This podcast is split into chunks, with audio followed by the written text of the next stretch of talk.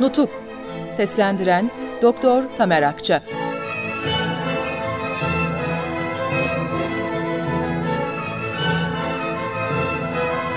11. Bölüm Erzurum'a hareket Sivas'taki teşkilata nasıl hareket edileceği konusunda gerekenlere talimat verdikten sonra hiç uyumadan geçen 27-28 gecesinin sabahında bir bayram günü Sivas'tan Erzurum'a doğru yola çıktık.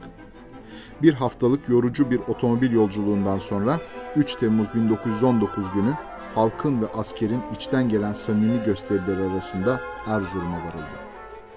İstanbul hükümetinden gelebilecek olumsuz emirleri denetlemek ve önlemek için haberleşme kanalı olan önemli merkezlerde tedbirler alınmak üzere bütün komutanlara 5 Temmuz 1919 tarihinde emir verdi.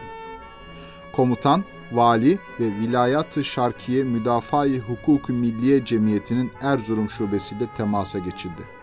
Vali Münir Bey, İstanbul hükümetince görevden alınmıştı. Hareket etmeyip Erzurum'da kalması için gönderdiğim haber üzerine henüz Erzurum'da bulunuyordu. Bitlis valiliğinden ayrılıp İstanbul'a gitmek üzere Erzurum'dan geçen Mazhar Müfit Bey de aynı şekilde Erzurum'da beni bekliyordu.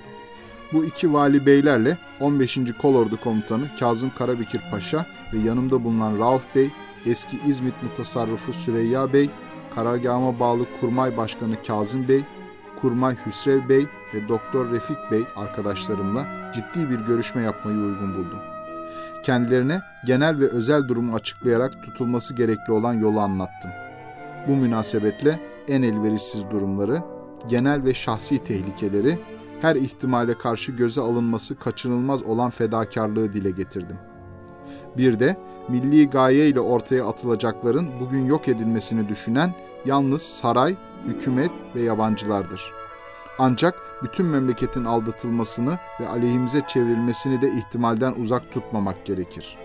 Millete önder olacakların ne pahasına olursa olsun amaçtan dönmemeleri, memlekette barınabilecekleri son noktada son nefeslerini verinceye kadar bu amaç uğrunda fedakarlığa devam edeceklerine daha işin başında karar vermeleri gerekir. Kalplerinde bu gücü duymayanların teşebbüse geçmemeleri elbette daha isabetli olur.'' Çünkü aksi halde hem kendilerini hem de milleti aldatmış olurlar. Bir de söz konusu görev resmi makam ve üniformaya sığınarak el altından yürütülebilecek türden değildir. Bu tarz bir dereceye kadar sürdürülebilir. Fakat artık o devir geçmiştir. Açıkça ortaya çıkmak ve milletin hakları adına gür sesle bağırmak ve bütün milleti bu sese ortak etmek lazımdır. Benim görevden alındığıma ve her türlü sonuçla karşı karşıya bulunduğuma şüphe yoktur. Benimle açıktan açığa işbirliği etmek aynı sonucu şimdiden kabullenmek demektir. Bundan başka bu şartların istediği adamın başka birçok bakımlardan da mutlaka benim şahsım olabileceği gibi bir iddia söz konusu değildir. Yalnız bu memleket evladından birinin ortaya atılması kaçınılmaz olmuştur. Benden başka bir arkadaş da düşünülebilir. Yeter ki o arkadaş bugünkü durumun kendisinden beklediği şekilde harekete evet diyebilsin dedim. Bu konuşma ve açıklamalardan sonra gelişi güzel karar almak doğru olamayacağından bir süre düşünmek ve özel görüşmeler yapabilmek için görüşmelere son verdiğimi bildirdim. Tekrar toplandığımızda işin başında benim devam etmemi, kendilerinin bana yardımcı ve destek olacaklarını bildirdiler. Yalnız bir arkadaş, Münir Bey, önemli mazereti dolayısıyla bir süre için kendisinin aktif görevden affını rica etti.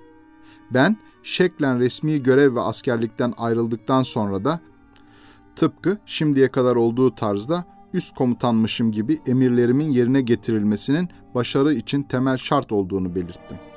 Bu nokta tamamen benimsenip kabul gördükten sonra toplantıya son verildi.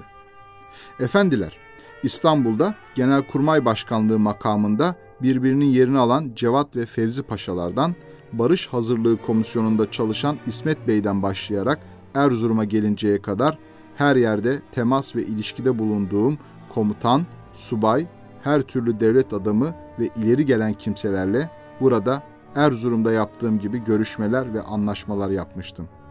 Bundaki yarar takdir buyrulur.''